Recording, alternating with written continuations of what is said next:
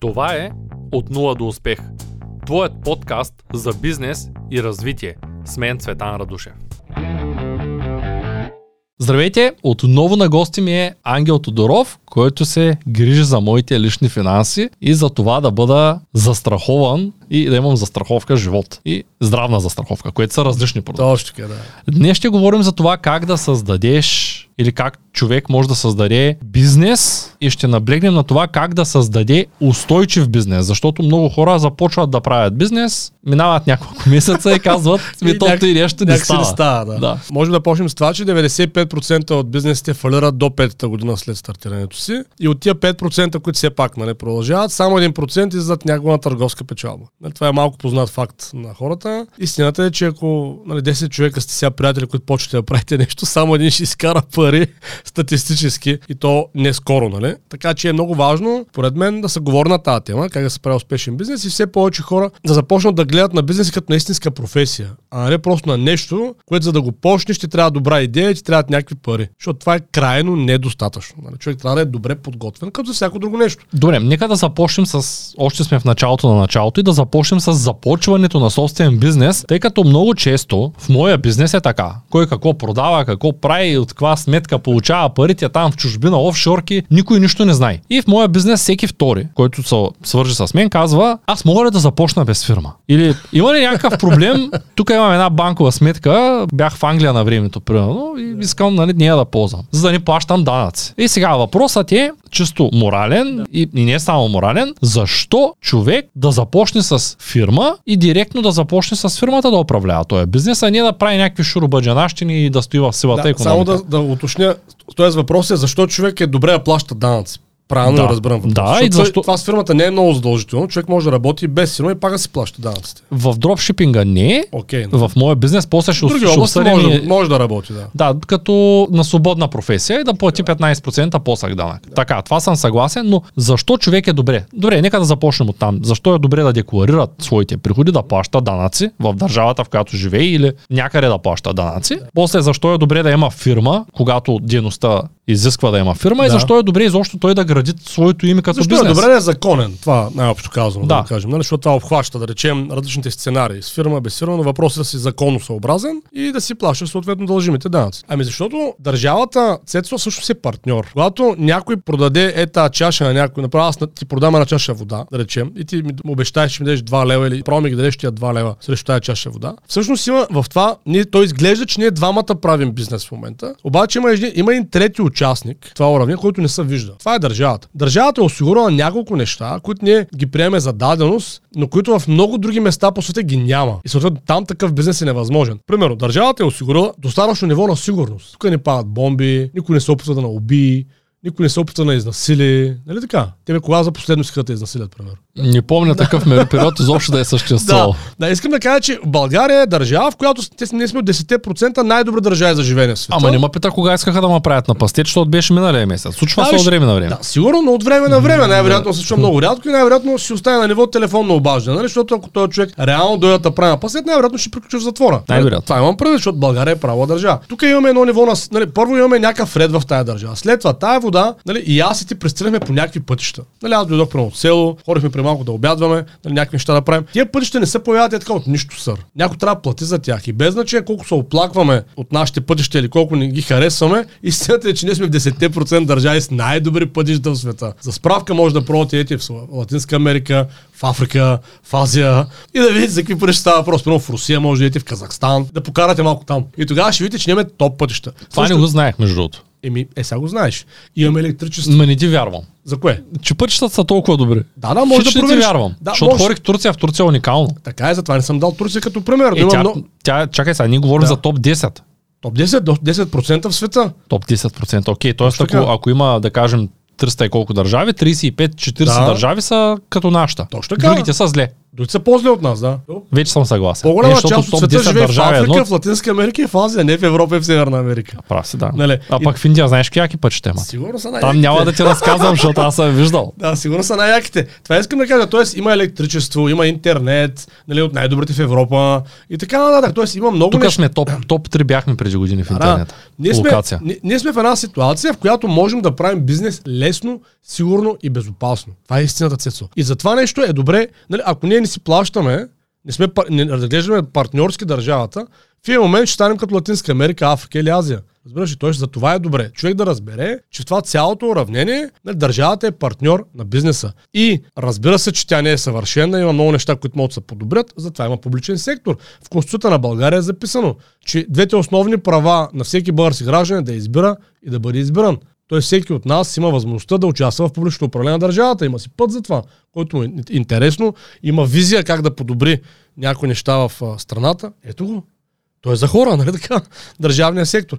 Който пък иска да е в бизнеса, значи е оставил другите хора, нали, как могат това да правят. Неговата работа е просто осигурява някакви пари, да могат тия хора да свършат работата, които се занимават с държавната и общинската администрация. Така че това е, според мен, човек трябва да цени уникалната си възможност за това, че е роден и живее в България. Това е уникална възможност за развитие. А тук хората доста често ни харесват държавата, в която Това са живеят. хора, които не са пътували много или са пътували само в Западна Европа. Това са такива хора. Ако човек е ходил, както ти в Индия, в Африка, в Не, Средна не, аз не съм хора в Индия. Аз съм Ми, ги виждал достатъчно видеа такова от хората, с които работя, за да ми е ясно, че работа е много зле. то още така, нали, в Китай, нали, няк... ако просто се разходи малко по света и ще види, че всъщност тук си е топа в топ. Да, има държави, които са по-добре от нас, съгласен съм с това, те са малко. Няма лошо да се стремим да ги стигнем, но, но не трябва да подценяваме това, което имаме, нали така? И от тази гледна точка, според мен, освен на данъците в България са много ниски, прой да плащаш данъци в САЩ, в Финландия, Плащам в. САЩ и в Англия. И как е? Ми в САЩ те са 40. таблични. Не, Да. 11% платих тая година. Те са таблични. Те имаш таблица, в която казва, ако твоята печалба е от 10 до 20 Само хиляди долара, бяха 40%? Как беше там? Флот. там да, там е на криптовалутата е много яко. Да. Отрязват ти от раменете Да. главата. Добра дискусия ще се получи. Да. От сега ти казвам, тъй като аз тази година се замразих българската фирма. Защото направих една проста калкулация, че в България аз плащам средно за фирма, която е регистрирана по ДРС, плащам 5000 лева за счетоводство. Ако не е регистрирана, съответно, да кажем, че са 1500. Задължителните осигуровки средно са още към 4-4500 минимум. Нали, защото зависи колко ти е прага, но минималната работна 40,5% на 800 лева, плюс счетоводството е едни 500 лева вървят. Тоест минималният разход за нерегистрирана по ДРС компания в България, фирма, е 6. С ДРС регистрация е 10 000 лева. В Америка нямам счетоводство. Просто си подавам декларацията сам, защото е голяма държава, елементарно е. Нямам осигуровки, защото там не съм дължен да ги плащам. В Англия също нямам осигуровки и счетоводството ми в Англия е 70 лева на месец. А не се да, защото няма служители там по-скоро може. Да, той тук нямам. Ама съм дължен да ги платя. Тоест аз, аз плащам на... Що бе, аз имам фирми и не плащам осигуровки. Не е задължително. бе. Ако си Само осигурен някъде другаде. Ем, да, не. Ако си осигурен, ти трябва по на едно място да се осигуряваш. Така ще ти плащаш едни осигуровки за себе си. Ако имаш една 5 или 10 фирми, пак плащаш Да. едни. Задължен си. Тоест, ако някъде другаде имаш трудов договор и там ти върви, Да, точно така, да. да, но аз примерно нямам. Да. И какво правя? Простата сметка. Да кажем, продавам моите услуги. Сега в случая ние с теб ще продаваме курс за финансова грамотност, нали така? Да. И ти в България да кажем, че продадеш курсови на стоеност тази година 100 000 лева. Нека да, да го закръглим на 100. От тях 20 000 ще платиш ДРС, тъй като курса той не е консуматив. Да, бе, така е. На останалите 80 ще платиш 8 плосък данък. На останалите 72 по закон при нормални условия ще платиш 5% дивиденд. Нали? Тоест около Да. 70 ще останат от, от 100. В Америка, ако продавам курсови за 100 000 лева, револтирането е 2%. Нали, това ще го платя, защото Да. да. трябва да изтегля, аз вземам долар, трябва да платя, взема лев. Може да ма покри, както последната година ма покри, не си бутам парите, те се качват, защото долара расте. Лева по-скоро поевтинява, според мен, това е друга това тема. Е друга тема, да. Да, обаче там няма ДРС. Не съществува ДРС регистрация. Следователно аз няма да платя 20% ДРС. А, ВАТ регистрацията какво е? Нямат. Кой няма? В Америка нямат. Къде Има щатски такси. ВАТ откъде идва? ВАТа е в Англия, в Германия, в другите европейски, Да, да, да, неевропейски вече държави, като от Съюза, говоря извън Съюза, но в Америка имат селс такси. Ако аз продавам локално в Америка и съм в България, според определения оборот трябва да плащат 3%, 7-10%, но аз продавам с американска фирма в България и не плащам данъци, тип Да, добавена стойност. да плащаш по-малко данъци. Да. Не е много малко обаче, защото говорим за 20%. А данъците, които плащам, са в табличен вид. Тоест аз казвам, имам разходи, които аз решавам колко са, нали? Имам документи, примерно купил съм си телефон, така. Накрая в табличен вид виждам да кажем, че имам 100 000 приход на някакви единици и виждам, че на 100 000 от 75 до 105 000 данъка ми е фиксирано да кажем 8 000. Така работи в Америка. И средният данък, който плащам последните години, се движи между 10 и 12% А имаш преди, че е свързан, табличен вид означава, че свързан с оборота. печалбата. С печала. Когато знаеш, че печалбата ти е в определена граница, примерно от между 5 и 6 хиляди долара, от другата А страна като на таблица. увеличава печалбата, процента увеличава ли се? Точно така, да. Тоест за се. по-малките бизнеси като моя, да. до 1 милион печалба бизнес, да ти го обясня така, Да. данъците са под 20%. За над 1 милион вече данъците стават много по-високи. Обаче пък признатите разходи са повече. Да кажем в Англия признатите разходи, а, аз там данък не съм плащал. Защото са толкова много. Там ти признават всякаква бележка. Купиш виж, но краставици. това, виж, това, това го разбирам, но това няма голямо значение за един бизнес. Защото един бизнес, ако нали, данъците са при същата част на бизнеса. И съответно, когато бизнесът е с висока добавена стоеност, данъците са без значение. Съответно, няма лошо, че си намерил начин да плащаш по-малко данъци, но в крайна сметка продължаваш да ходиш по асфалта и нали,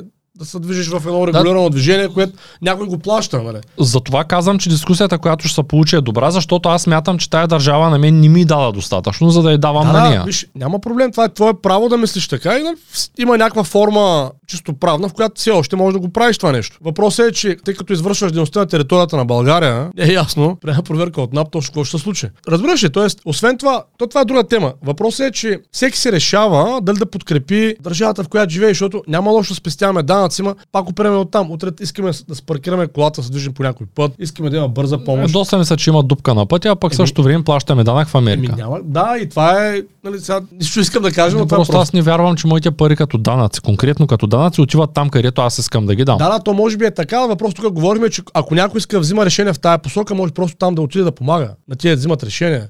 Нали, защото няма как, нали, ти, не делегираш на някой някаква дейност, не говорим за водата по-рано с тебе. Днеска, ако искаш да си имаш собствен водоисточник, това е вариант. Ето аз, както казах, като съм се насел, имам си кладенец, сега си купувам цистерни, си пълня вода, ще сложа филтри и ще, си, ще изляза от ВИК-то тук до една година, на година и половина.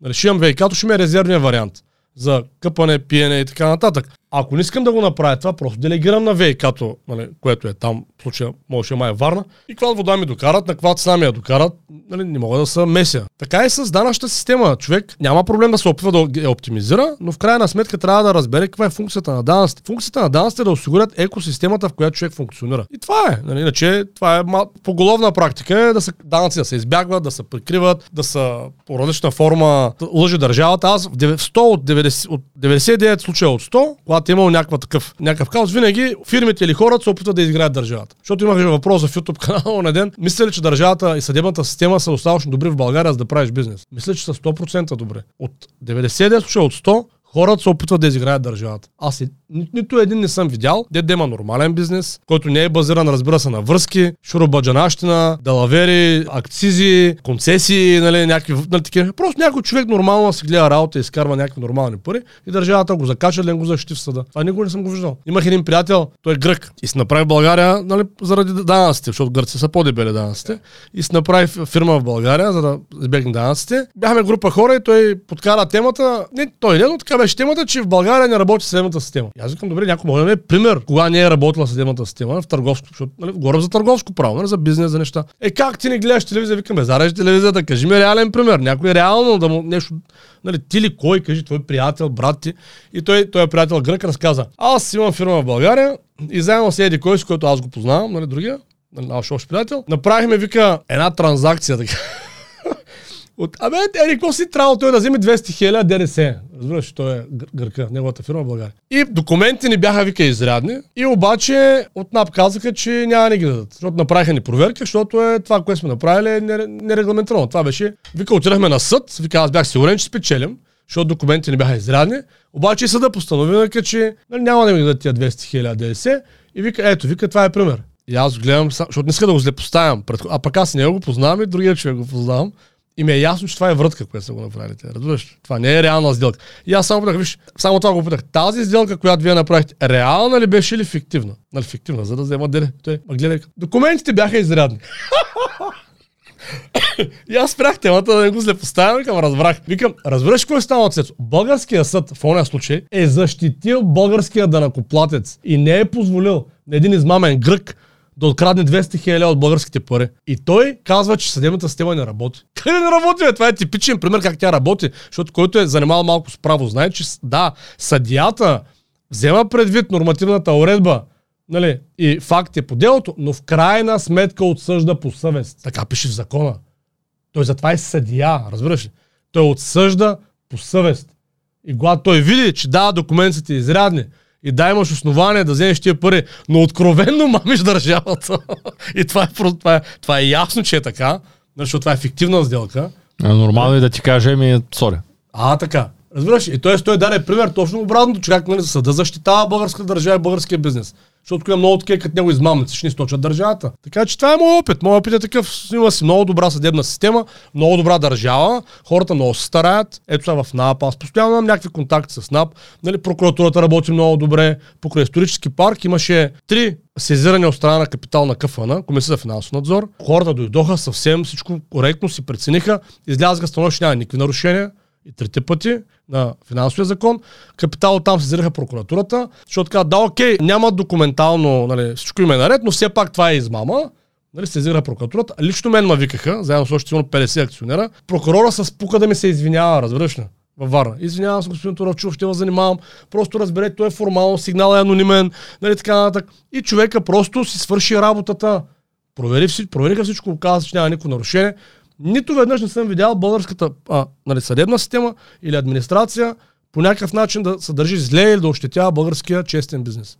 Напротив, винаги когато чуя за някаква нечестност, това е някакъв е като моят приятел Гъркет, искал да вземеш Искал да направи една врътка с ДДС, ама го фана. те го предсакали, нали? И не станала врътката.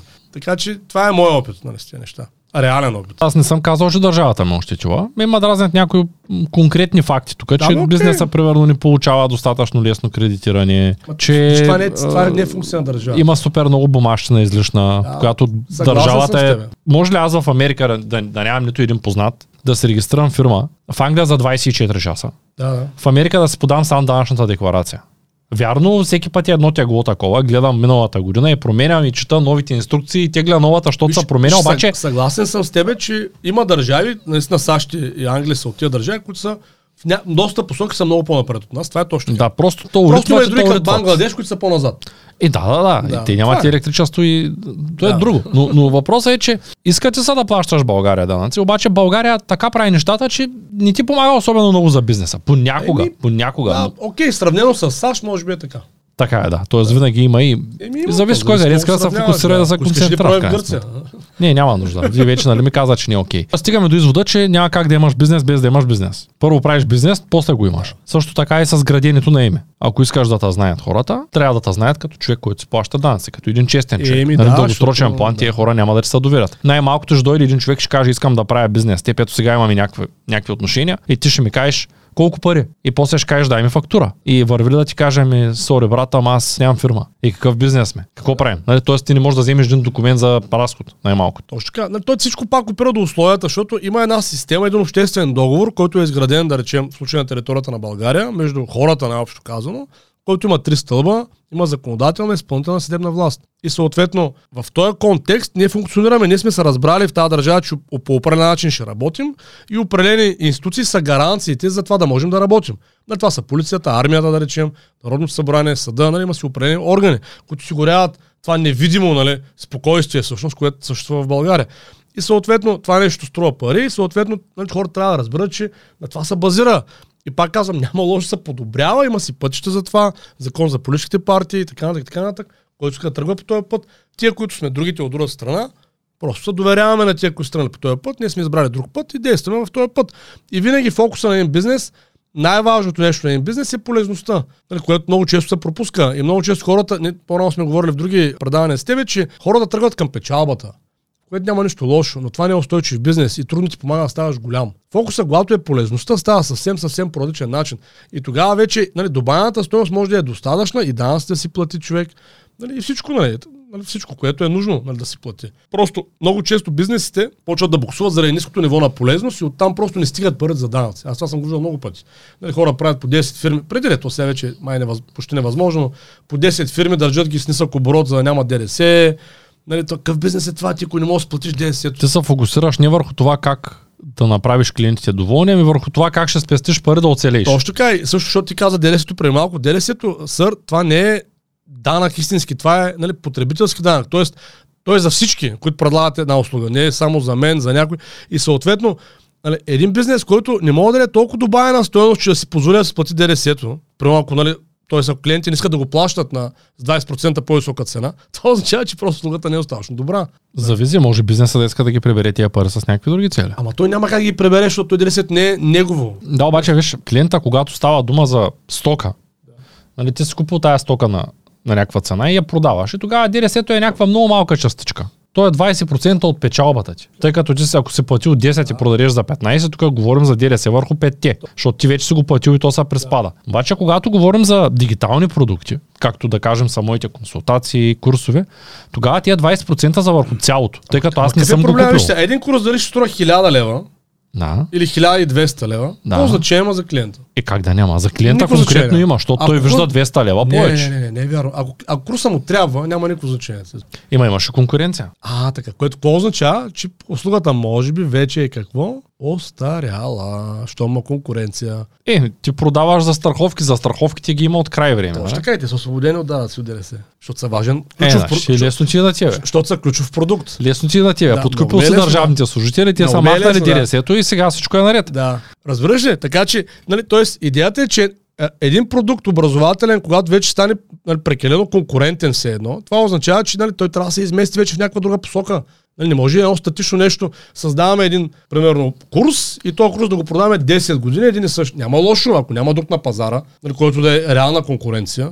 Всичко е точно. И не, те курс, курса се адаптира. Ти може да направиш после курс за маркетинг, примерно. Може, може да излезе нещо ново, е, примерно има нали... TikTok движения, правиш а, за TikTok. съгласен съм. И съответно тук е въпрос на полезност. И ако полезността е достатъчно добра, курса вече търпи някаква наценка, нали, по-добра, нали, да сплатиш данъците. Ако курса не е достатъчно добър, или има, той може да си е добър, но просто има конкуренция, което го прави, не че не е добър, просто вече червен океан става пазара, не стават много все едно. Трябва да адаптираш, трябва да направиш нещо ново. Да, нещо, което просто няма. Ето сега, примерно, един си говорих вчера с за болекар, или завчера, не помня, и му казах, що не направиш курс за хора, такива като мене, по полупрофесионален курс по заболечение.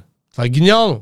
Няма такива полупрофесионален курс по заболечение. Викам, ще ги убиеш, защото, нали, ето, аз имам деца, искам да знам как точно става това с развалянето на зъбите, какво мога да направя. Симптоматика, хранене, зъби, здраве, нали, челюсти, брекети, нали, цялото това нещо.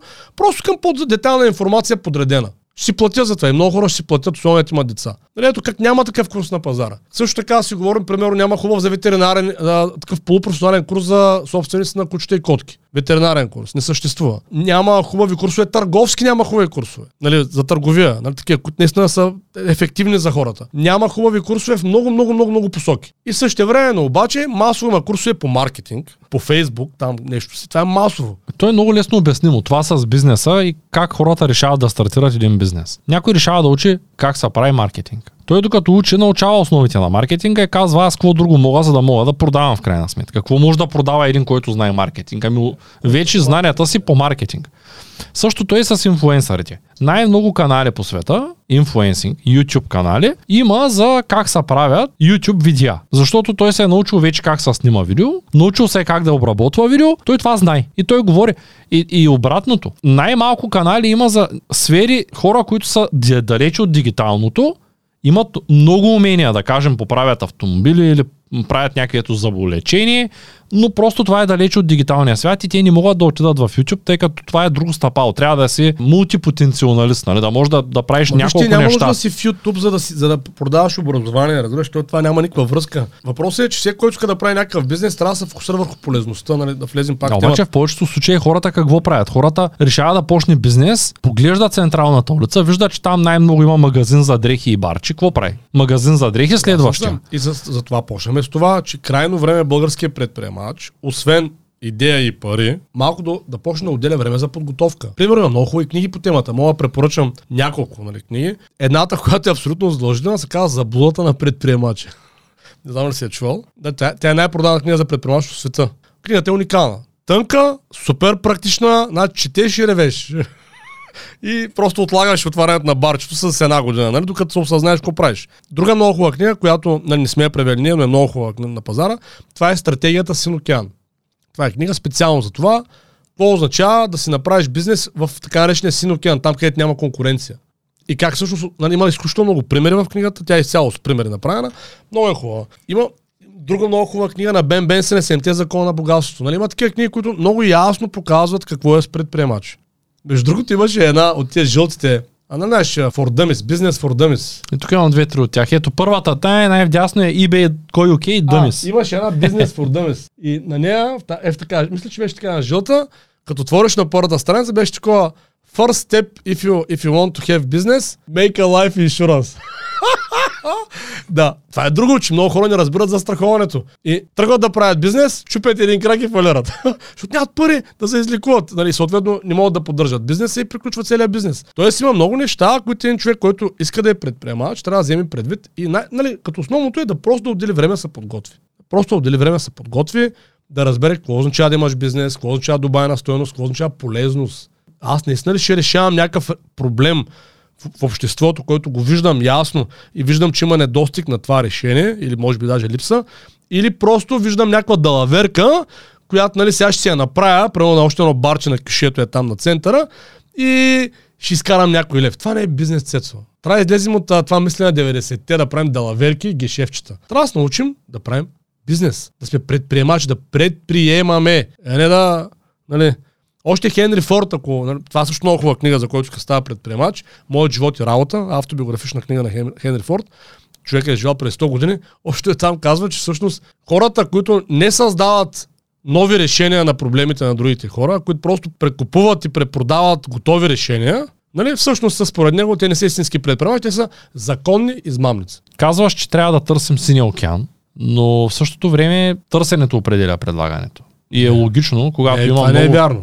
Как така да не е вярно? Значи това е една такава измислица, която, нали, затова може много хора са в този капан, може да питаш Стив Джобс. Пом, не знам ли си чел биографията му, нали, тая на Стив Джобс, когато го питат в, за едно списание там технологично, какво проучване направихте пазарно, преди да измислите, преди да пуснете iPhone, Macintosh, първия компютър. Той знаеш какво отговаря?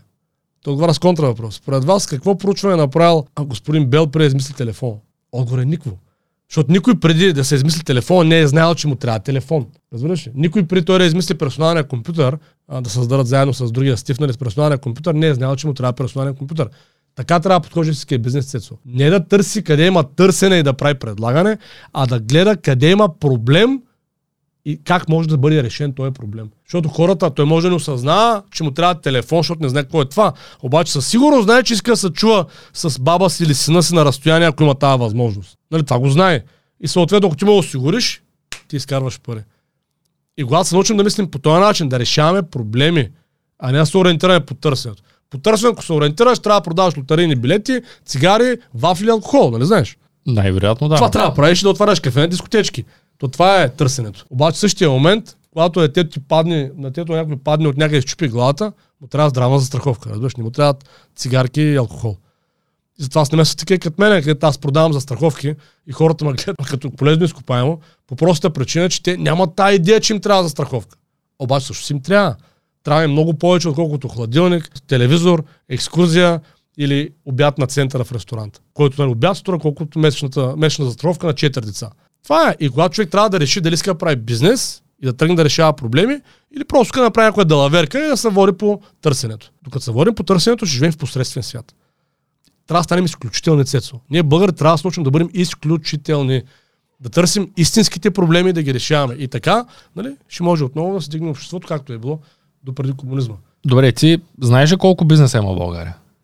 Много сигурно. Много, нали? Да. да не кажа, може би стотици хиляди. По дефиницията на фирми, да. А, регистрирани да. фирми.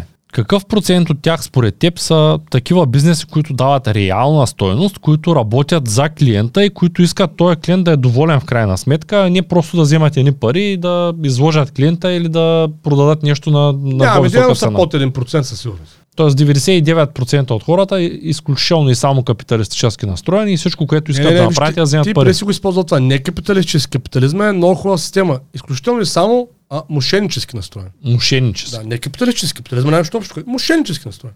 Тоест, според теб. Ти може да мошенник и в комунизма. Нали? Се тая. Човек може да е мошеник навсякъде. Може да е честен човек навсякъде. Не, аз го свързвам с капитализма, защото това е желанието на хората да натрупат едни пари. Не, нали, капитализма не е това. Време. Капитализма е желанието на хората да организират капитала в полза на хората. Не ги обърквай нали, просто нещата. Има си дефиниция кой е капитализма. Капитализма не е желание хората да натрупват пари. Капитализма е система, чрез която хората, обединяйки капитала си, създават обществени блага. А пък разликата с комунизма, защото това е основната разлика, в комунизма държавата обединява капитал и създава обществени блага. Това е разликата. Няма нищо общо. Капитализма желание за печелене на пари. И в комунизма има желание за печелене на пари, и в капитализма има желание за печелене на пари. Това няма нищо общо. Капитализма е, че хората, аз и ти организираме капитала. А в комунизма държавата го организира капитала. Това е разликата. Нищо друго не, е. не е различно. Обаче, когато наречеш някой капиталист, нямаш ли предвид човек, който иска да спечели пари, които да ги натрупа за нещо? Аз поне нямам това да предвид. ги използва. Нямам идея. Може понятието е доста размито тук. Защото в България... Възможно аз нали, би през съм казал, че хората не четат економика и не знаят за какво говорят много често. Защото капитализъм е економическа система. Нали? Тя си има дефиниция, има си структура, какво представлява. Нали? Тоест, когато хората, които работят с този капитал, те го управляват, тогава е капитализъм. Когато, когато го управлява хората, държавата, е комунизъм. Така, да, това е разликата. Няма никаква друга разлика между двете системи. Той управлява капитала. И съответно, когато го управляват хората, е децентрализирано, защото нали, аз управлявам част и част, нали, различни хора, а когато го управлява държавата е централизирано. Тя планова економика, ще направим сега завод за туалетна хартия, сега ще направим завод за микрофони, глас има, няма да има следващите 10 години, защото така решаваме. Да. Тук сме аз и ти, казвай, виж, да направим завод за микрофони, да пробваме, нали, децентрализирана економика. Истинската реална стойност в бизнесите, т.е. бизнеси, които дават реална стойност на клиентите, са под 1%. Според мен така, нали, нямам никаква статистика, това е изуска. Да, окей, okay, много малък процент. Еми аз много рядко виждам хора, които дори да разбират теорията за това, на нали, което си нали, говорим. И в инвестирането е така, и в бизнеса е така. Просто такъв голям фокус има върху това човек да изкара просто някакви пари, за да вържи месеца или там да си купи някакви неща, че чак е плашещо, разбираш ли. Той нали, не може да ти му говориш за полезност, повишаване на продуктивност. Той не може да се хване. Едно повишаване на продуктивността е да продава повече обувки в интернет. Айде. Трябват ли му на човека тия обувки, какви обувки му трябва, това полезно ли е за него, вредно ли е, тия обувки как влияят на здравето му, да речем, защото обувката е ключова за здравето, нали? Говорили сме с теб на тази тема. Никаква идея за това. И после, оф, що върви трудно, що хората не купуват, що не повтарят. Ма ти кой им даваш да повтарят? ти им даваш някакви китайски буклуци на тройна цена, нали, си купил от някъде, са гадни материи, гадни дизайни, само проблеми могат да им създадат. Нали, с нищо не си породичен от 356 други такива магазина, нали, съседни онлайн или физически магазина, що се връщам при теб? Какво да купя от тебе? Няма го това мислене. И, нали, когато, има, когато човек малко само се замисли на сферата на полезността, тогава се появи истинския бизнес. Това е тайната на успеха. Ей, на това трябва да учим хората в България. Да се научат да мислят. Да разберат, че ако искат те да са добре, което няма нищо лошо, трябва да направят така, че хората около тях да са добре, а не просто им натикват някакви неща. И съответно, когато хората около тях са добре, и те стават добре. И така ти построяйки щастието върху щастието на другите хора, всъщност почваш да имаш успешен устойчив бизнес. И да, това е по-трудният вариант и по- скоро по-трудоемкия вариант. Но това е вариант, в началото ти е по-трудно, но после имаш експоненциално нарастване. Както казват в Азия, ако първите 50 години живота са ти лесни, вторите ще са ти трудни. Ако първите са ти трудни, вторите са ти лесни. Нали, което казва Уорън Бъфет, че първите 20 години във всеки един бизнес човек работи за репутация. 20 години човек работи за репутация. След това почва да работи за печала. Защото ти трябва да се изградиш като човек, който прави полезни неща за своите клиенти. Това не става за един ден. И съответно много малко хора искат, могат да извървят този път. Те не искат, те искат, както сме си говорили, 1000 долара за 1 милион. Нали, да станат за 3 дни, нали? Так му ще ти казвам точно това, че идеологията на хората е различна. Те масово искат да направят нещо, което да изкара пари. По-скоро въпросът тук ще бъде, ами, как да направя така, че да изкарвам по 10 000 лева на месец? Ти ще се опиташ да обясниш, че трябва първо да има добавена стойност, да работиш за името, да изградиш бранд, обаче те мислят наобратно и казват, ама аз искам да го почна без фирма, и като Абе. изкарам парите да регистрирам бизнеса. Вижте, Защо трябва са, да давам пари за фирма? Генетично тия хора ще изчезнат. Нали, защото много е важно да имаме така, малко човек да се научи да живее, да живее с това разбиране, че той, е, той живее в контекста на един по-дълъг исторически процес. Нали, живота не е започнал с мене с теб, няма и да свърши с мене с теб. Нали, така. И крайно време е ние да се научим да живеем в вечността. да има това осъзнаване, че живота всъщност се случва през цялото време. Ние сме просто една брънка в една много голяма верига. Хора, които разсъждават по този начин, който ти тук що спомена, това са хора, които или няма да имат никога деца, или ще имат много малко деца. И аз съм ти казвал, стати... а, хора, които разсъждават като мен, ще имат по 5, по 6, по 7 или 8 деца. Причината е, че когато човек се научи да се фокусира върху полезността, той получава една абсолютна сигурност в живота си. Той почва вътрешно с костите да чувства стабилен. Той знае, че утре каквото и да стане, той ще се оправи. Мен не ми пукат сецо.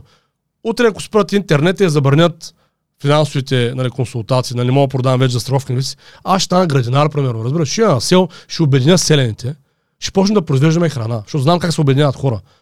И след две години ще изкарваме пак същите пари. Разбираш, защото никой няма мога да го направи като нас.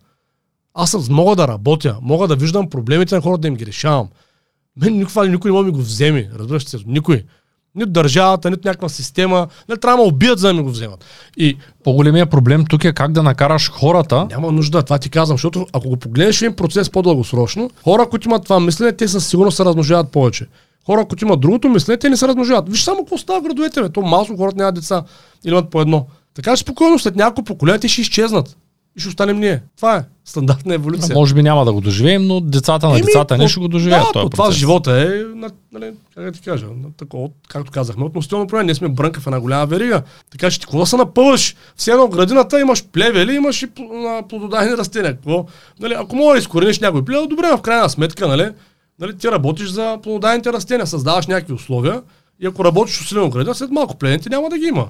Да ги мислиш? Те нали? там, а ти ще ги премахнеш по някакъв да, начин, за да не нали, пречат на останалите. Някой да ги мислиш нали, специално. Просто нали, не мога да направиш тях плододайни растения. Той не работи така. Малко тъп пример, нали? но горе-долу е така при хората. Който иска да, да живее лесно и спокойно, трябва да стане трудолюбив. Защото това е пътят. Само трудолюбието дава стабилност, тая лекота и спокойствие в живота. Който иска да е далавера, няма лошо, далавераджите винаги живеят напрегнато. Защото те са от далавера на далавера. Нали, свършва може би успешно, може би някой е успешно, дай се следващата, дай следващата. Не знам, аз съм виждал възрастни престъпници, аз имам приятели, които са от бивши криминалния контингент, пък и, нали, може би настоящи, нямам представа. Те са, на каквато и възраст, са винаги напрегнати, защото той не знае сега какво ще стане утре? Да, той се притеснява. Дай няколко примера за перспективен бизнес. Ами, всеки бизнес, който решава съществен за хората проблем, по осезаем за хората начин, всъщност е перспективен. Има, разбира се, значение в коя индустрия е човек. Нали, смисъл, естествено, че би му било много по-лесно да направи устойчив печелиш бизнес, ако е сферата на здравеопазването, да речем, отколкото ако е сферата на, да речем, търговия на дребно с захарни изделия. Но със сигурност и в двата сектора ако неговата мотивация не е да помага на хората, той може да, да има слаб бизнес, защото има много лекари, които имат слаб бизнес всъщност. И също време, ако мотивацията му да има другата посока, нали, бизнесът му, ако е с мотивация да помага на хората, може да изгради успешен бизнес дори в а, сферата на търговия с захарни изделия. Нали. Крайна сметка всичко опира до мотивацията. Нали. Но иначе, чисто статистически, разбира се, че здравеопазването е много перспективен бизнес. Много перспективен бизнес е образованието.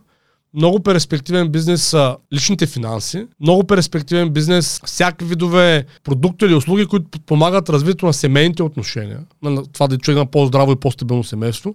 По проста причина, че това е много важно за хората. Нали? И със сигурност е много добър бизнес. И много са добри бизнесите, които помагат на хората да имат смисъл в живота. На такива, които им дават кауза. Ако човек може да създаде бизнес с кауза, от която хората така да я препознаят като тяхна и цял живот да могат нали, да работят в тази посока, би било страхотно. Това е, според мен. Това са такива интересни. Иначе във всяка област, нали, няма някаква специална индустрия. Най-важното е човек наистина да види реален проблем и да го реши, нали, този проблем да е съществен за клиентите и той да го реши по осезаем за клиентите начин. Както дах пример с а, моята съпруга, когато на времето имаше протрузия на гърба. Нали, много хора имат протрузии, имат дискови херни, нали, знаеш така нататък. И това за тях е много осезаем проблем. Нали, когато човек има дискова херния или протрузия, това е много осезаем проблем. И когато, както ти казах, ние намерихме решение, нали, в рамките на един час, беше премахната протрузията. Не е облегчена, не е премахната. Нали, нещо, което а, два месеца мен различни лекари ме убеждаха, че е невъзможно. Накрая отидах при един кинезитерапевт и за един час и ще за протрузията. И съответно, от този момент нататък, разбираш, тая процедура колко струва? На някой да му махнеш дисковата херния, кажи ми сега, ти майката ми казва, че има нали, дискови херни. Да. Ако някой наистина и махне там дисковите херни, това колко струва? Цецо? Нали, това, колкото, колкото, иска. колкото каже. А, така. Разбираш, и аз съм си говорил с тази жена и тя ми каза, аз всеки мога да го обуча в рамките, ако иска да се учи, разбира се. Да изкара една кинезитерапия нали, в университет и примерно това е да речем 3 години и след това още 2 години са да обучава. Примерно за 5 години става такъв специалист. Няма ли как за 2 месеца? Е, не знам. нали, малко Защото обикновено тия хора, които стартират бизнес, поне при мен, тъй като дропшипинга бизнес ли? Дропшипинга сам по себе според мен не е бизнес. Това е далавера нали, само по себе си. Това е услуга към, а, много добра услуга към реален бизнес. Реалният бизнес трябва да бъде конкретна стока или конкретна нали, продукт или конкретна услуга, която е уникална и решава някакъв уникален проблем. И вече, когато човек има такъв продукт нали, нали, или такава услуга, тогава чрез дропшипинга може да направи много хубав бизнес. Това е според мен услуга към реален бизнес. Много хора обаче приемат, че това е основния бизнес и затова, нали, според мен нямат много добре. Не се получават нещата. Еми да, или се получават на парче, или за малко, или се получават, пък после не се получават. То аз затова винаги съм казвал, може да почнеш с дропшипинг, обаче трябва през цялото време да се обучаваш допълнително, докато не ти дойде идея за нещо твое, което да има реална стойност, което да го произведеш, да го брандираш да го започнеш то, да си е твоето то нещо. То може да не е твое, то може да е просто продукт, който... А може да станеш дистрибутор, да кажем аз... някакъв уникален продукт, който някой друг произвежда, но няма капацитет да го предлага онлайн. Но докато всички се опитват да продават копия на последния модел четка зъби на Oral-B, това какъв бизнес е това, човек? Не? Те клиентите вече се научих. Те, те, те фуни, както ги наричат, нали, да. там, funnels, които едно време работяха, натискаш, пишеш една страница, последни бройки, само сега остават ти 6 минути и мига там едно таймер, че това нещо ми работеше преди 5 години, наистина работеш. Обаче сега клиентите някак вече им мръзна от последни бройки, от само сега и от подарък още две главички за четката.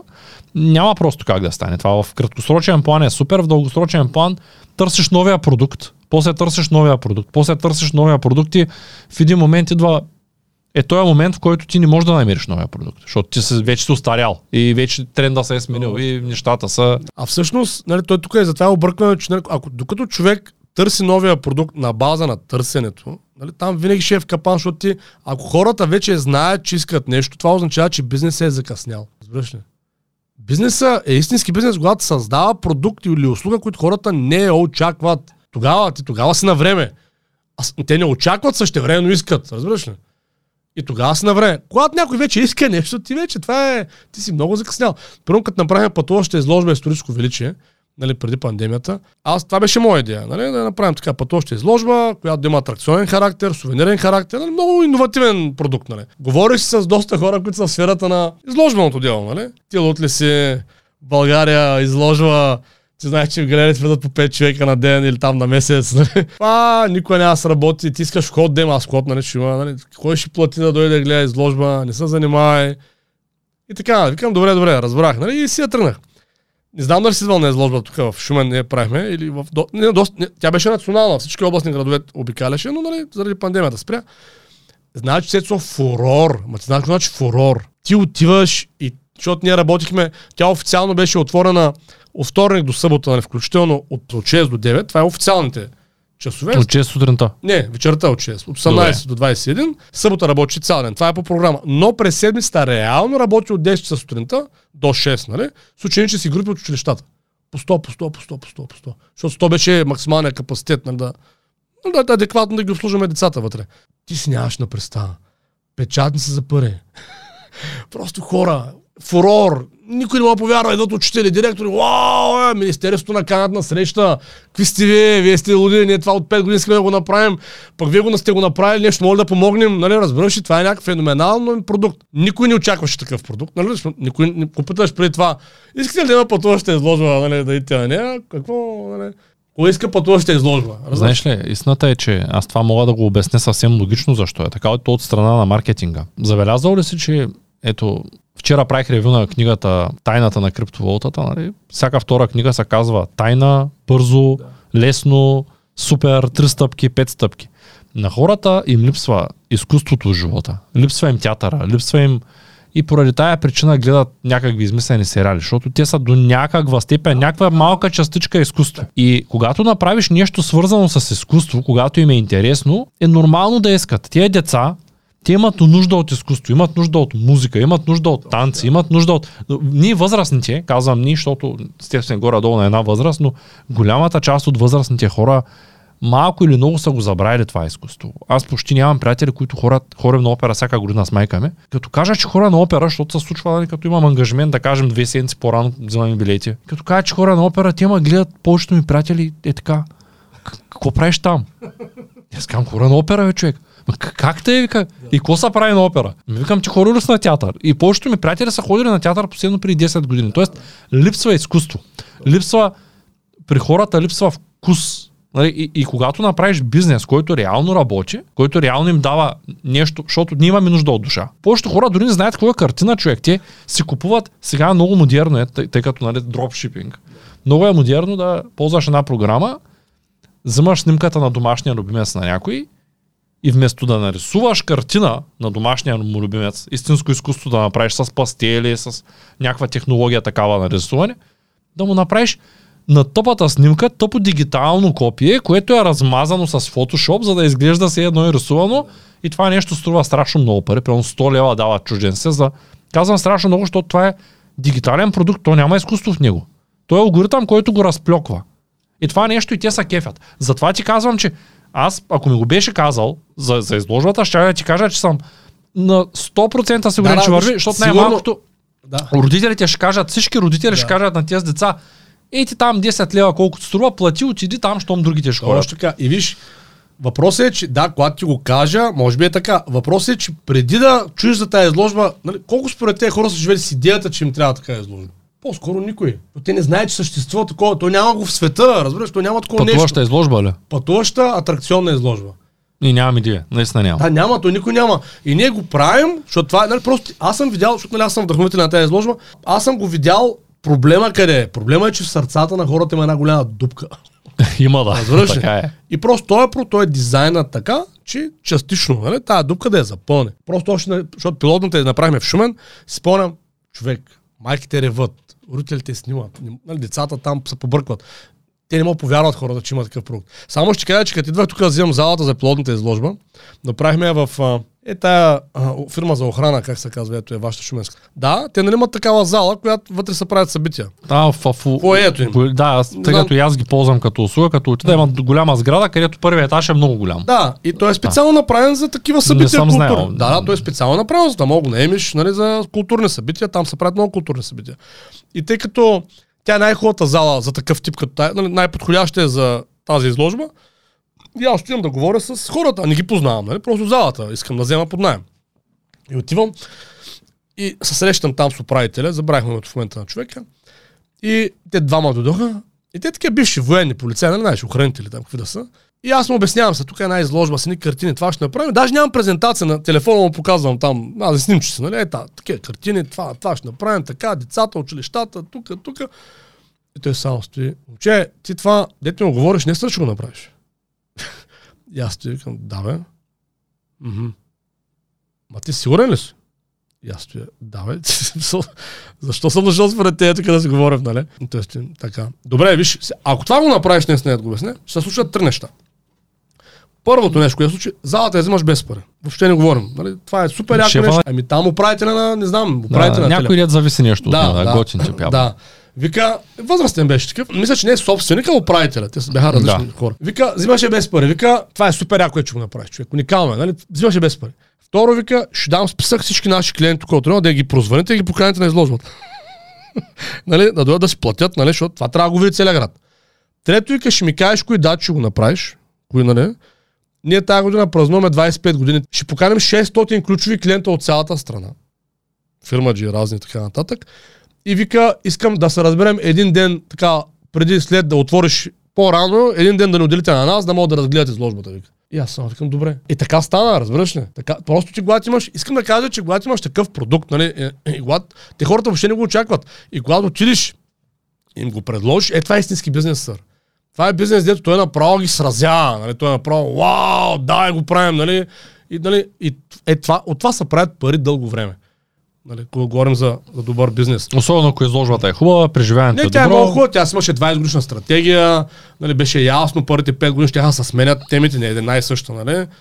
Базира се на културата и историята на България, ние много богата. Е, тя няма да продължи сега тази година. Продължи, разбира се. Е, тази година само трябва да видим за мерките, нали? да няма има затваряне сега, иначе разбира се, ще продължи. Тя си има, и, нали, има стратегия и за постоянни обекти, за международни.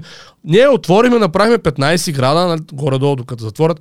Вече имахме покана да направим тестове изложба в Испания. Вече бях говорил в Чикаго да направим, нали, да почнем да планираме след 4-5 години да направим някаква тестова изложба в САЩ. Вече бяхме говорили за два постоянни обекта по морето в Стария град на Несебър в Албе, и в Албена.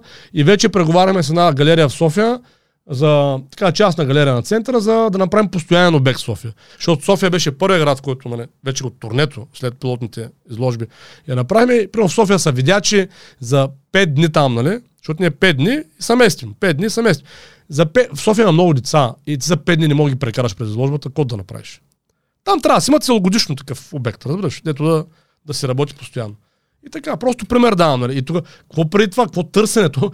Ня, то няма търсене за такъв продукт. Обаче проблема си е там. Хората живеят без сърца. Просто такое е ежедневието. И ти го виждаш кажеш, трябва да направиш да ги вдъхновя, да повярват в себе си, да, да осъзнаят, че са нали, а, наследници на велики хора. Те могат да бъдат велики хора, могат да бъдат герои. Те самите всеки ден, като просто научат да взимат правилни решения в трудни ситуации. Защото това е да си герой. И това е основният продукт на изложбата. Той, идеята на изложбата е да, да вдъхновява хората да бъдат герои да взимат правилни решения в трудни ситуации. Всеки иска да е такъв сър. Гледал ли си усещане за жена? Не. Много хубав филм с а, Ал Пачино. Играе сляп офицер от армията. Нали? А, и там сюжетът е такъв, че той е сляп офицер и едно момче от гимназията се грижи за него през уикенда. Обаче това момче беше направил една белява в университета, в който там, колежа, в който учеше и, и го бяха дисциплинарната комисия на колежа иска да го изгони от колежа, защото не иска да предаде две други момчета, които там са бяха сбили, той се беше сбил с тях, ама не искаше ги предаде, нали, все едно, че, защото и тя да изгонят, нали. И те, защото не иска да ги предаде, гонят все едно. Това е сюжет. И Ал Пачино излиза на, защото той нямаше родител това момче, и Ал Пачино излиза като негов защитник, нали, слепия офицер от армията. И там в част от речта му казва, нали, много пъти през живота съм бил на кръстопът. И винаги съм знаел кой е правилният път. И винаги не съм го вземал, винаги съм вземал грешния път. И знаете ли вика защо не съм взимал правилния път? Because it's goddamn hard to do the right thing. Защото вика е прекалено трудно да направиш правилното нещо. Това момче е на път живота за да направи правилното нещо, да не предаде приятелите си. И вие затова сте го изгоните. Нали, там вече, а, а не го изгониха и така нататък. Въпросът е, че е, нашата изложба искаше е това предаде на хора и успя. И край. Нали. Това, това е безсмъртен продукт. Той не може да не успее. Нали. Така че всеки бизнес трябва да се насочи тази посока да почне нали, да решава реален, да види къде е реалният проблем на хората, без значение те да го съзнават. Ама е малко трудно. Защото всеки като почва бизнес и казва, аз искам да валидирам идеята. Аз искам първо да работя, да изкарам пари, после ще правя фирма. Аз искам да няма някой сега колко да му плащам 2 лева на час там, само в началото. И оттам идва големия проблем. Тоест те не се образоват преди да започнат. И човек се решава дали да гледа където е проблема, където е възможността.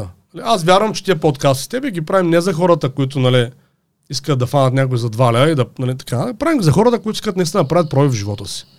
Ясно ми е, че това ще са половин процент от или да. 0,0%. Само 5 човека, защото ето аз те питах дали да Проблем. говорим за застраховките, ти каза няма смисъл, аз ти казвам има, защото ще са 5 човека, ама ще са нашите okay, 5. ще нали? направим отделно правило Те, които ще станат okay, клиенти. Обещавам, ще направим застраховане. Въпросът е, и тук и, и, и е така, нали, колкото и малко са тия хора, които без значение до сега са замисляли или не, но сега може би ще им свети нещо, че има път.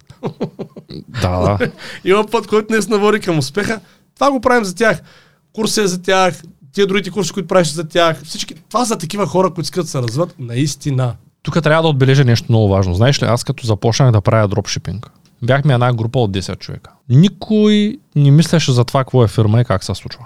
Нали, просто беше, правиш, печелиш. И аз тогава, нали, по сечение на обстоятелствата, пак заради правилната среда, казаха ми, добре, аз ще направя офис. В момента печеля горе-долу добри пари, ще направя офис, ще има хора, ще започна да работя, намерих индиеца, там станаха нещата, дигнах обема на работа, защото в дропшипинга нямаш друг начин. Единственият вариант да изкараш повече пари е да направиш повече продажби на повече продукти. Ако, ако тук направиш повече продажби на повече продукти, трябва да имаш повече време. А пък един човек има да кажем 10 часа, в които може да работи, даже 10 са много-много, примерно 8. Даже ефективните са 5, може би 3 Нали, ако трябва да бъдем точно, нали, може и 5 часа да нямаш в деня, в които да свършиш нещо реално. После почваш да цъкаш и нищо не се случва. Изморен си. Свърших обем. И аз напълвам се. Защото виждам, че първо, че е временно, не знам до кога е. Второ, нямам никаква идея, ако сега не изкарам пари, утре дали ще мога да изкарам пари. Точно като както го каза затворниците, нали, тези, които са бивши, те, че винаги са в напрежение, защото ти не знаеш утре като станеш дали няма са ти аргясали магазина. Е сега преди малко се погледнах единия телефон, защото аз и още и още имам магазини. И пише Game Over, нали? буквално пише МЦ, приятен ден, нали? вярваме, че ще запазим нашия маркетплейс чист, затова вече вън няма. Нали? И сега тък му ще се чудя после какво да го правя, защото имам 3000 евро вътре, нали? трябва да ги взема евентуално, може и да не ми ги дадат. Нали? Чакаме. Сега, това няма значение, с това се свиква. Но бяхме 10 човека. И аз като почнах да правя фирмата да не, да не имам хората, започнах да им казвам хора, не си купувайте нали, скъпи коли в момента, забавете малко това удоволствие, нали, вземете си офис, направете си фирма, регистрирайте си още нещо, вземете някой да ви помага. Нали, тя около занимаваш, нали, глупости. И по-нататък вече дружинката стана повече хора. Започнах да правя семинари. С част от тия хора се скарах, защото казаха ти, учиш другите как да продават. Те са ни конкуренция. Ти пречиш на нас. Аз съм викам, бе хора, той, който иска да го прави, той е бизнес, то нека да няма информация. Не, не, не. Ти не си наш човек вече, защото ти какво ти кажем, го казваш на другите, учиш ги на... Все едно някой да ти се разсърди сега, че си научил хората, че водата е полезна. От тия 10 човека в момента няма нито един. Няма. Всички станаха нещо друго. Просто защото не можаха да се адаптират. Тоест, приключиха с този бизнес. Да. А от тия, които почнах да ги уча, защото в процеса на семинарите срещнах други хора, имаше една голяма част от хората, които ги учех, минаваха по същия процес, и аз хорях с ефтиния малък Lexus, те хораха с BMW 7 серия. Нали? Аз съм ги учил, значи аз изкарвам някакви пари и не си позволявам такова нещо на този етап, обаче те са решили, че абе, Ай, този месец изкарах 10 хиляди, сега ще го купя и нещо на изплащане, пък ще го мислим другия месец. От тях останаха едни хора. Виж колко години минаха вече, 7 години да речем, 8 които чак сега, тук последната година, казаха, абе, ти знаеш, че беше прав. Ако бях направил фирма, ако бях пуснал продукт, ако бях учил това, ако бях чел това, нали, т.е. те почнаха да осъзнават. Тоест има хора, които реално ще гледат сега, ти ще посееш семенцето днес, те ще кажат какви са тези глупости, то с ангел и той зелен пазар, червен пазар, нали? Нищо няма да разберат. Аз съм сигурен. Реална полезност. Каква полезност, брат? Ти ми дай пари, нали? Кому занимаваш с глупости? Обаче ще дойде този момент, в който тия хора, които сега си им посял семето, ще се блъскат главата. Една година, примерно маратонки, аз съм много против да се продават реплики, въпреки че съм тръгнал от реплики на Рейбан. Ще продават реплики, ще продават буклуци, ще продават неща без никаква стойност. Клиента няма да се връща, защото той този клиент за какво да се върне човек? Ти му продаваш някакъв букук 13-та употреба или нещо, което е реплика на нещо, дето абсолютно долнопробно ниско качество или на четворна цена. Той като пристигне и казва, ама то той го има и фалито на пет пъти по-ниска цена. Рекламата хубава, ама продукта букук, то се личи. Човек прави разлика между 2 и 200 като го получи. И тия хора ще се върнат. Само, че процесът отнема време. Днеска ще почнем подкаста, ние както си говорихме по-рано за устойчивите неща, нали, какъв е измерителя? Ние колко време ще вложим, не е колко пари ще дадем днеска, а е като погледнем резултата след 6 месеца, след година, той е резултат дали оправдава усилието днес. Това е важното в един бизнес. Нали, ако стигнем до до фундамента. Аз затова много се радвам, че започнахме подкаста с теб и че имаш възможност да идваш, защото ти няма да се откажеш. Нали, това знам, че няма да се откажеш, защото може по много показатели да сме различни, обаче по този сме абсолютно еднакви. Ти си го захапал и ще го направиш докато стигнеш до правилните хора, които да кажат аз искам да направя нещата правилно и да вземат правилния път. Да кажат започвам по правилния път. Знам, че ще е трудно, че ще е бавно. И те не е нужда са много. Не Няма значение. Много. Въобще не е нужда са много. Нали, то е едно, едно общество се оправя от съвсем малко хора. Не, го сме говорили това. Нас не трябва съвсем малко хора, обаче наистина качествени хора да са, нали, да са е като с приятелите. Да Може да имаш, е, аз имам, имам, понеже софтуера ми записва като контакт в телефона, всеки е един човек, който е регистриран в академията.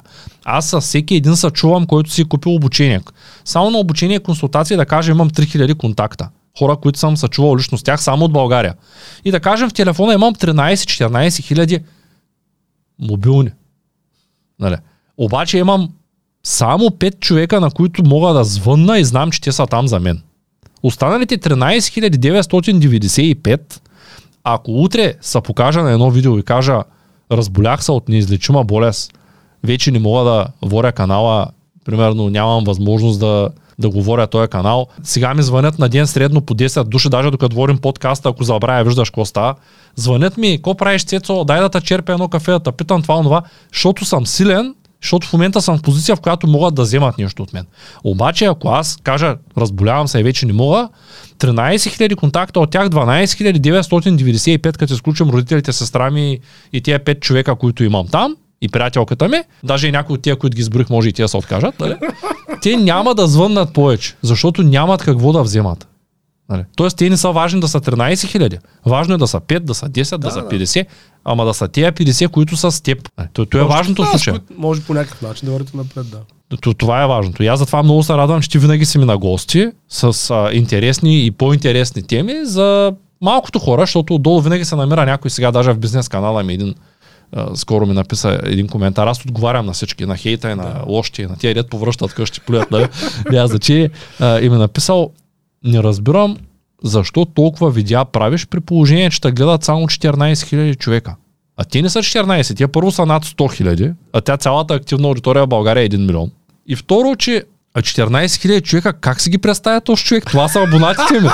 Ти, Представяш ли се, ако напълним 14 000 човека, дори в зала арена армията, те ще се съберат ли? Да, сигурно, може би да, няма ги съберем. Да ги ако дойдат, то може залата да е по-малко места да има да, с седящи. Да. да трябва да ги изправим прави там. Uh-huh.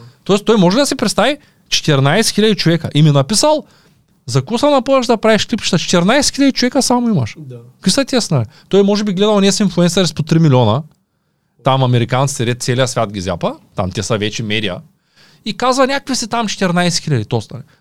Тоест, ти дори хиляда човека да имаш. Хиляда. Нали, представи си хиляда човека, той е един квартал в един среден град. Да. Не е никак малко. Може да направиш село с тях. Един блок е 100 човека. Да, може да направиш село с тях. Цяло село, да.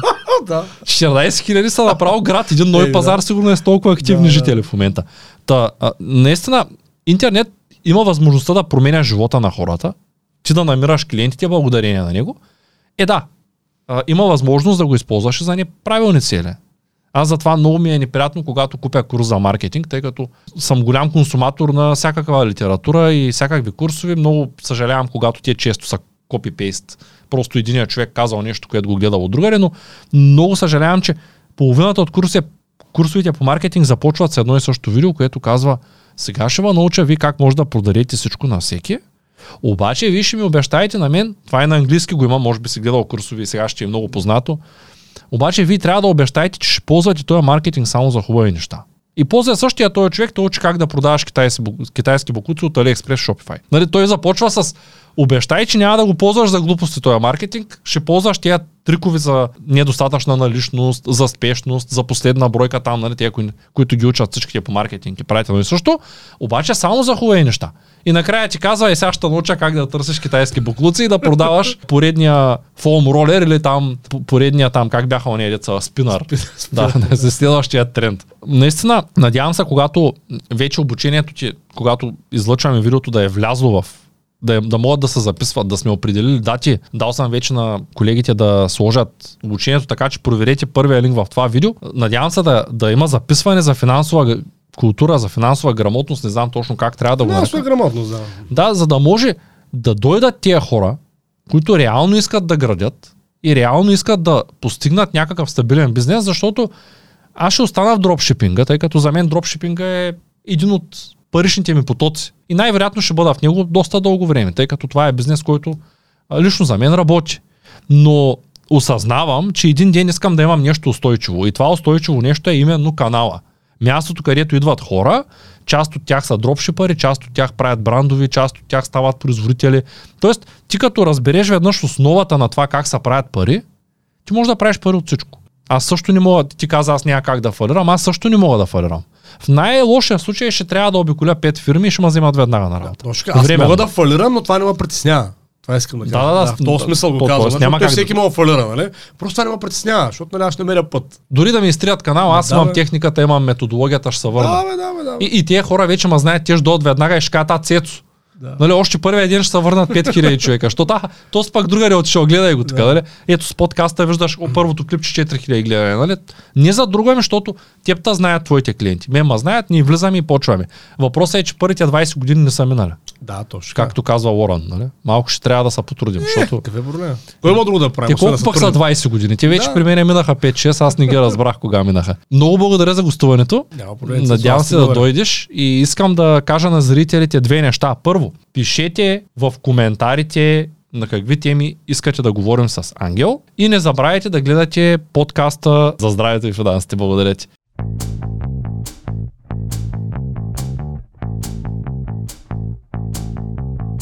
Това е От нула до успех. Твоят подкаст за бизнес и развитие. С мен Цветан Радушев.